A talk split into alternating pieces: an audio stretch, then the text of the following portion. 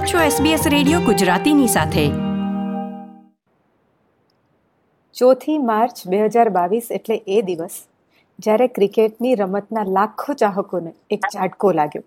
જોરદાર ઝાટકો. કેમ કે એમના વોર્નીએ અચાનક જ આ દુનિયા છોડી દીધી હતી.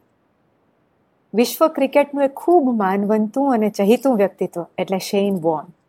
આ ઓસ્ટ્રેલિયન લેગ સ્પિનર અને વિશ્વના શ્રેષ્ઠ બોલર્સમાંના એક એવા શેન વોનની વિદાયને એક શોક ડેથ તરીકે ગણતા એના ઓસ્ટ્રેલિયાના પ્રશંસકો ભેગા થવાના છે આજે મેલબર્ન ક્રિકેટ ગ્રાઉન્ડ પર. હા, એ જ જગ્યા પર જ્યાં આ કિંગ ઓફ સ્પિનની દિલ ધડક બોલિંગની આ દુનિયા સાક્ષી બની છે. આજે સાંજે સાતથી નવ દરમિયાન શેઇન વોન માટે એમસીજીમાં યોજાનાર પબ્લિક મેમોરિયલ સર્વિસને તો એના લાખો પ્રશંસકો ઇન્ટરનેશનલ ટેલિવિઝન પર લાઈવ નિહાળશે જ. પણ એ પહેલાં આપણે સાંભળીએ શેન વોન સાથેના કેટલાક યાદગાર અનુભવો. એ માટે આવકારીએ આપણી એસબીએસ ગુજરાતીની જ ટીમના વત્સલ પટેલને અને જાણીએ એમના અનુભવ વિશે. વત્સલ, ક્યારથી અને કઈ રીતે જોડાયેલા છે શેન વોન તમારી યાદો સાથે? જેલમ એમ સાચું કહું તો નાનપણથી જ Shane Warne as a cricketer આપણે જે ભારતમાં ગલી ક્રિકેટ રમતા હોઈએ કે કોઈ પણ લેવલ પર ક્રિકેટ રમતા હોઈએ ત્યારે શેન વોનનું નામ આપણે એ વખતે બી આપણે સાંભળીએ તો આપણને એમની બોલિંગ એક્શન એક યુનિક બોલિંગ એક્શન કરવાની આપણને એક ઈચ્છા જાગે અંદરથી. અને આજની તારીખમાં પણ જ્યારે શેન વન આપણી સાથે આ દુનિયામાં હયાત નથી ત્યારે જો આપણે એમનું નામ સાંભળીએ શેન વન ત્યારે એ બાળપણના દિવસોની યાદોમાં હું સરી જઉં છું કે એક સ્કૂલે જતો બાળક જે એ વખતે હું ભારતીય ક્રિકેટ ટીમમાં રમવા માંગતો હતો, સંજોગો વસાત હું ના રમી શક્યો એટલે હાઈએસ્ટ લેવલ સુધી. પણ એ વખતે હું એની બોલિંગ એક્શન સાથે એટલો પ્રભાવિત હતો કે હું એવું જ ઈચ્છતો હતો કે હું પણ લેગ સ્પિનર બનું અને એની બોલિંગ એક્શનને હું ગલી ક્રિકેટ, સ્કૂલ ક્રિકેટમાં એને હું ફોલો કરતો હતો. એ વખતે અર્લી નાઇન્ટીઝ અર્લી ટુ થાઉઝન્ડ્સની આપણે વાત કરીએ ત્યારે હું સ્કૂલમાં ભણતો એક સામાન્ય વિદ્યાર્થી હતો અને સ્કૂલ લેવલ પર ડિસ્ટ્રિક્ટ લેવલ પર ક્રિકેટ રમતો હતો. ત્યારે ઓસ્ટ્રેલિયામાં જે મેચ રમાતી હોય ટેસ્ટ મેચ અહીંયા ઓસ્ટ્રેલિયામાં મેચ સવારે દસ વાગે રમાતી સ્ટાર્ટ થાય. જ્યારે ઇન્ડિયામાં એ વખતે લગભગ સાડા ચાર વાગ્યા હોય, સવારના કે પાંચ વાગ્યા હોય. તો એ મેચ જોવા માટે હું ઉઠતો હતો અને જસ્ટ બીકોઝ ઓસ્ટ્રેલિયન ટીમ રમતી હોય શેનવન બોલિંગ કરતો હોય, તો એ વખતની ત્યારની યાદો છે મારી સાથેની શેનવન સાથેની, કે એના બોલ આમ ટર્ન થતા હોય અને બેટ્સમેન એના બોલ પર ડાન્સ કરતા હોય. એટલે કહી શકાય કે બાળપણથી શેનવન સાથેની યાદો સંકળાયેલી છે. સ્કૂલમાં પણ ત્યારે વત્સલ યાદો તો આપણને એવું આવતું કે તમારા પ્રિય ખેલાડી વિશે કે ક્રિકેટર વિશે કે કોઈ એક આદર્શ વ્યક્તિ વિશે તમે નિબંધ લખો ને ત્યારે પણ આવી બધી આવા વ્યક્તિત્વો આપણા મનમાં આવી જતા. એટલે તમારી વાતથી મને એ યાદ આવી ગયું. પણ તો આવા એક આવા આવા પ્રિય ક્રિકેટરને કે આદર્શ ક્રિકેટરને મળવાનું પર્સનલી મળવાનું બન્યું ક્યારે? જ્યારે હું બાળપણમાં એને ફોલો કરતો હતો એમને શેન વોર્નને એમની બોલિંગ એક્શનને ત્યારે મેં ક્યારે સ્વપ્નામાં પણ નહોતું વિચાર્યું કે હું શેન વોનને રૂબરૂ મળીશ. એક છત નીચે અમે હોઈશું કે હું એમની સાથે વાત કરીશ કે હું એમની સાથે બાજુની સીટ ઉપર બેઠો હોઈશ ક્યારેક ભવિષ્યમાં કોઈક દિવસે. પણ હું ઈશ્વરનો આભાર માનું છું કે મને આટલા ઉમદા ક્રિકેટર ઉમદા વ્યક્તિત્વ અને આટલા મહાન ક્રિકેટર જે દુનિયાના લગભગ દરેક ક્રિકેટ પ્લેઇંગ નેશન્સમાં જાણીતા હતા, એવા શેન વન સાથે મને વાતચીત કરવાનું કે એમની સાથે કામ કરવાનું સૌભાગ્ય પ્રાપ્ત થયું હતું. વાત લાંબી છે હું થોડીક માંડીને કરવા માંગુ છું. તો હું બે હજાર ને વર્ષ બે હજાર અઢારમાં હું મેલબર્નની ડિકિન યુનિવર્સિટીમાં માસ્ટર્સ ઓફ સ્પોર્ટ્સ મેનેજમેન્ટનો કોર્સ કરી રહ્યો હતો. અને એ વખતે ઇન્ડિયન પ્રીમિયર લીગમાં રાજસ્થાન રોયલ્સની ટીમ એમણે એક એડવર્ટાઇઝ મૂકી કે કારણ કે હું માસ્ટર્સ ઓફ સ્પોર્ટ્સ મેનેજમેન્ટ કરતો હતો અને એ પણ ઓસ્ટ્રેલિયાની મેલબર્નની ડીકિન યુનિવર્સિટીમાં કે જ્યાં સ્પોર્ટ્સનું આટલું બધું કલ્ચર છે, આટલું ઇમ્પોર્ટન્સ આપવામાં આવે છે એટલે અમારી યુનિવર્સિટી બહુ અગ્રણી કહેવાય સ્પોર્ટ્સ મેનેજમેન્ટ ફિલ્ડમાં એ વખતે રાજસ્થાન રોયલ્સ ટીમે એવી એડવર્ટાઇઝમેન્ટ કરી કે અમારે ત્યાંથી પ્લેસમેન્ટ કરવું છે ડીકિન યુનિવર્સિટીમાંથી બે કે ત્રણ સ્ટુડન્ટ્સનું જે એકચ્યુઅલી આઈપીએલમાં કામ કરી શકે અમારી સાથે ટીમ સાથે.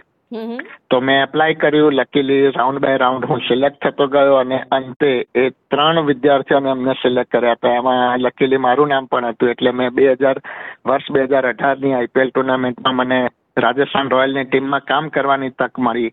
એ વખતે શેન વોન એક્ટિવ ક્રિકેટમાંથી તો નિવૃત્ત થઈ ગયા હતા. એમણે લગભગ બે હજાર તેર ચૌદની છેલ્લી સિઝન એમણે કદાચ રમી હતી રાજસ્થાન રોયલ્સ માટે. પણ એ મેન્ટર તરીકે ટીમ સાથે હજી પણ સંકળાયેલા હતા. તો એ વખતે હું મને માર્કેટિંગ અને મીડિયા ટીમમાં કામ કરવાની તક મળી હતી અને જ્યારે શેન વોન ટીમના મેન્ટર હતા. એટલે જે પ્લેઇંગ ટીમ હોય એના મેન્ટર હતા એ ઓન ધ ફિલ્ડ, જ્યારે હું off the field media and marketing ટીમમાં કામ કરી રહ્યો હતો.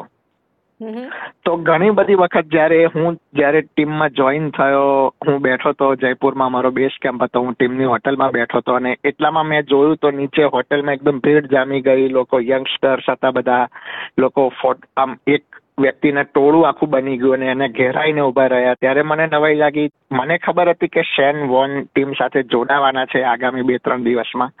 પણ એ જે આખું ટોળું જામી ગયું, એના ઓટોગ્રાફ માટે, એમની સાથે સેલ્ફી લેવા માટે, પછી મેં આમ થોડુંક નજીક જઈને જોયું તો મને રિયલાઇઝ થયું ઓ આ તો શેન વન ટીમ સાથે આવી જ ગયા છે ખરેખર એમ. ત્યારે જે આખું બાળપણમાં એમને જે હું ટીવી ઉપર જોઈ રહ્યો હતો અને જે સામ સામે રૂબરૂ મેં ઘણા ક્રિકેટર્સને મારી જર્નલિસ્ટિક કેરિયરમાં ઇન્ટરવ્યુ કર્યા છે. બધા જ ઓસ્ટ્રેલિયન મોટાભાગે ઓસ્ટ્રેલિયન ક્રિકેટર્સ ઇન્ડિયન ક્રિકેટર્સમાં બી ઇન્ટરવ્યુ કર્યા છે. પણ ક્યારેક શેન વનને મળવાની તક મને હજી સુધી મળી નથી.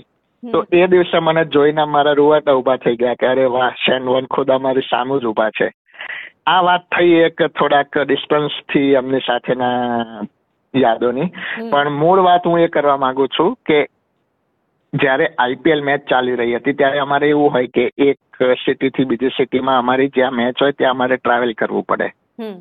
તો અમારી મેચ હતી રોયલ ચેલેન્જર્સ બેંગ્લોરની ટીમ વિરાટ કોહલી જે ટીમનો કેપ્ટન હતા એ ટીમ રોયલ ચેલેન્જર્સ બેંગ્લોરની ટીમ સામે રાજસ્થાન રોયલ્સની મેચ હતી બેંગ્લોરમાં તો અમારો બેઝ કેમ્પ હતો જયપુરમાં અને અમારે મેચ રમવા જવાનું હતું બેંગ્લોર. એટલે આઈ થિંક લગભગ બે કલાક જેટલી લાંબી ફ્લાઇટ હતી. અને ફ્લાઇટમાં ટીમ શાંતિથી બધા બેઠા હતા. હું પણ વિન્ડો સીટમાં મારી જે સીટ હતી ત્યાં હું બેઠો હતો. અને મારાથી અક્રોસ એક સીટ હતી ત્યાં શેન વન બેઠા હતા. આમ જસ્ટ આપણે હાથ મિલાવી શકીએ એટલું જ ડિસ્ટન્સ હતું. તો ફ્લાઇટ ટેક ઓફ થઈ એની ત્રીસેક મિનિટ પછી શેન વન અચાનક આમ કંઈક શોધવા લાગ્યા આમ, કે અમને કંઈક જડતું નતું ને આમ કંઈક શોધવા માંડ્યા એમની બેગમાં ને એવી રીતે. અને હું આ બધું જોઈ રહ્યો હતો. પણ મને એવી હિંમત ના થઈ કે એમને પૂછું કે શું તમને શું તકલીફ છે કે શું હું તમારી કોઈ હેલ્પ કરી શકું એમ. પણ લકીલી એવું થયું કે એમણે પણ મારી સામું જોયું અને હું એમની સામું જ જોતો હતો એટલે બંને અમારી નજર મળી. એટલે એમણે મને ઓસ્ટ્રેલિયન વેમાં પૂછ્યું કે હે મેટ હાવ આર યુ મેં કીધું I am good thanks and how are you today તો કે આઈ એમ ગુડ થેન્ક્સ પછી એમણે મને કહ્યું કે તું આવી રીતે ટીમ સાથે છે ને? મેં કીધું હા. એટલે એમણે મને કહ્યું કે હું તને ઘણી વાર જોઉં છું એમ તમે બધા બહુ હાર્ડવર્ક કરતા હો છો એમ. એટલે એક એમણે હા એક તારીફ કરી અમારા કામની અને એમણે એટલું એ નોટિસ બી કર્યું એમ. એ બહુ મોટી વાત કહેવાય. એટલે મને ત્યાં જ આમ એકદમ એવું થઈ ગયું કે ઓ શેન વોન આટલા મોટા પ્લેયર અને આપણી સાથે આવી રીતે વાત કરે. એમ જરા પણ અભિમાન નહીં કશું જ નહીં એમ. અને પછી તરત મેં એમને પૂછ્યું કે શેન હું તમારી કોઈ હેલ્પ કરી શકું એમ? તમે કંઈક શોધી રહ્યા છો? મને લાગ્યું એમ. એટલે એમણે પછી તરત કહ્યું કે હા હું કે એક કાગળ અને એક પેન શોધી રહ્યો છું એમ. એમને કંઈક લખવું હશે. મને એવું લાગ્યું. એટલે મેં કહ્યું હા મારી પાસે છે. એટલે મને કહ્યું કે તો મને આપને? મેં કહ્યું હા ચલો હું તરત તરત જ તમને આપું. એટલે મેં મારી બેગમાંથી એ કાગળ અને પેન તરત એમને મેં આપી. અને પછી એ એ એક કોચની બાજુમાં બેઠા હતા. અને તરત એ કંઈક બંને જણા વાત કરીને કંઈક આમ પેન ને પેપરમાં કંઈક ડ્રોઈંગ કરવા માંડ્યા અને કંઈક લખવા માંડ્યા. અને આમ આપણે ના હોય એક ક્રિકેટ ટીમના સ્ટ્રેટેજી રૂમમાં એક લાંબુ મોટું બોર્ડ હોય કે એક મોટી સ્ક્રીન હોય ને એની ઉપર આપણે આમ પ્લાન બનાવતા હોઈએ. એક્ઝેક્ટલી તો એવી રીતે કંઈક બનાવવા માંડ્યા આમ પ્લેયરના નામ લખવા માંડ્યા અને પછી એને કેવી રીતે બોલ નાખવો શું કરવું, એની વીકનેસ શું છે, એવી એક આખી સ્ટ્રેટેજી એમ મને અડધું પડધું સંભળાતું હતું. મને કંઈ આખું નહોતું સંભળાતું, પણ આમ એ જે પ્રમાણે વર્ણન કરી રહ્યા હતા, એમની બોલવાની લેંગ્વેજ અને જે અંદર ડ્રોઈંગ કરી રહ્યા હતા, એ ઉપરથી મને એવું કંઈક લાગી રહ્યું હતું કે આ આપણી આગામી મેચ જે છે બેંગ્લોરની સામે, એ ટીમ સામે જીતવા માટે રહ્યા શેન વોન હવામાં પ્લાન બનાવી રહ્યા હતા. ગ્રાઉન્ડ ઉપર તો એ બનાવતા હતા જ પણ હવામાં બી એ નવરા નહીં બેસીને ત્યાં પ્લાન બનાવી રહ્યા હતા. તો પછી મને રિયલાઇઝ થયું કે શેન વોન કેટલા મોટા ક્રિકેટર ખાલી ફિલ્ડ પર જ નહીં એ એમની કાંડાની કાંડાના ઉપયોગથી એ રહ્યા ખાલી બેટ્સમેનને ઓન ધ ફિલ્ડ પણ નતા નચાવી રહ્યા. પણ ઓફ ધ ફિલ્ડ એ એરમાં પણ એમની બુદ્ધિ ક્ષમતાથી કે એમની જે ક્રિકેટ પ્રત્યેની લગનથી એ ત્યાં પણ પ્લાન બનાવી રહ્યા હતા. અને થયું પણ એવું જ. હા રાજસ્થાન રોયલ્સની ટીમ જે બેંગ્લોરની એકદમ ધુરંધર ખેલાડીઓ સામેની મેચ હતી અને એ પણ પાછું બેંગ્લોરના સ્ટેડિયમમાં.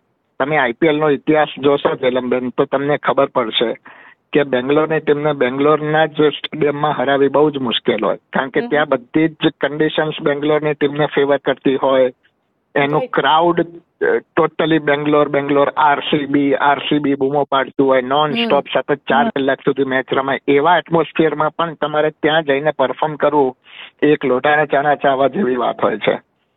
તો એવી પરિસ્થિતિમાં પણ રાજસ્થાન રોયલ્સ ટીમે ઉમદા દેખાવ કર્યો બેંગ્લોરની ટીમને હરાવી અને મને જ્યાં સુધી ખબર છે ત્યાં સુધી એ શેન વોને અમુક જે સ્ટ્રેટેજી જે પ્લેનમાં બનાવી હતી જે એક કાગળ અને એક પેન જે મેં હેલ્પ કરી હતી.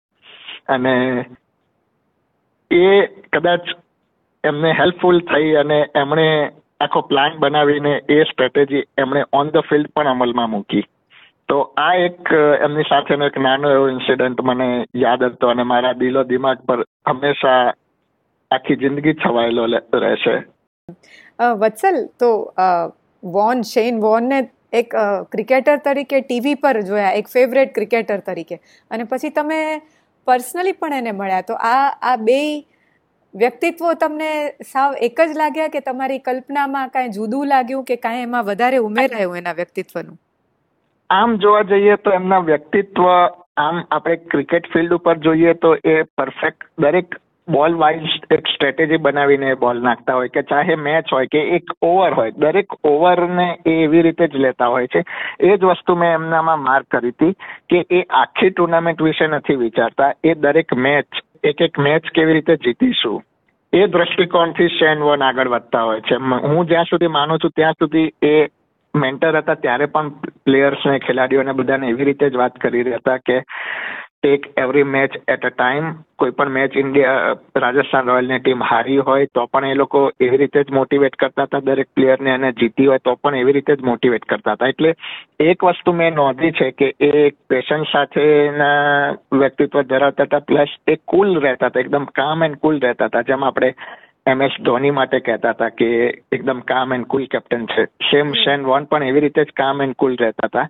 એ ઓપોઝિશન ટીમની માઇન્ડસેટથી એ રમતા હતા. અને એવી રીતે અડધી મેચ ત્યાં જીતી જતા હતા. એવું મેં નોંધ્યું છે એમની સાથેની. અત્યાર સુધીના મારા જે મીન્સ કે એમની સાથે જે મેં ટાઈમ સ્પેન્ડ કર્યો, જેટલો બી મેં એમને ઓબ્ઝર્વ કર્યા છે એ પ્રમાણે મને આ ક્વોલિટી એમની લાગી રહી છે. અરે વાહ. Vatsal thank you very much ખૂબ આભાર. તમારી વોરની મોમેન્ટ તમારા માટેની વોરની મોમેન્ટ અમારા સૌ સાથે શેર કરવા માટે. આજે જ્યારે ખાસ એમસીજીમાં એમની પબ્લિક મેમોરિયલ સર્વિસ યોજાવાની છે ત્યારે આપણા શ્રોતાઓને તમારા અનુભવ સાંભળીને તમારા ફેવરેટ ક્રિકેટરને પર્સનલી તમે મળ્યા છો એ વાત સાંભળીને ખૂબ સારું લાગશે. અને બધાએ સાથે મળીને એમના ફેમિલીને, ફ્રેન્ડ્સ સાથે આપણા શ્રોતાઓ પણ સાથે મળીને યાદ કરશે.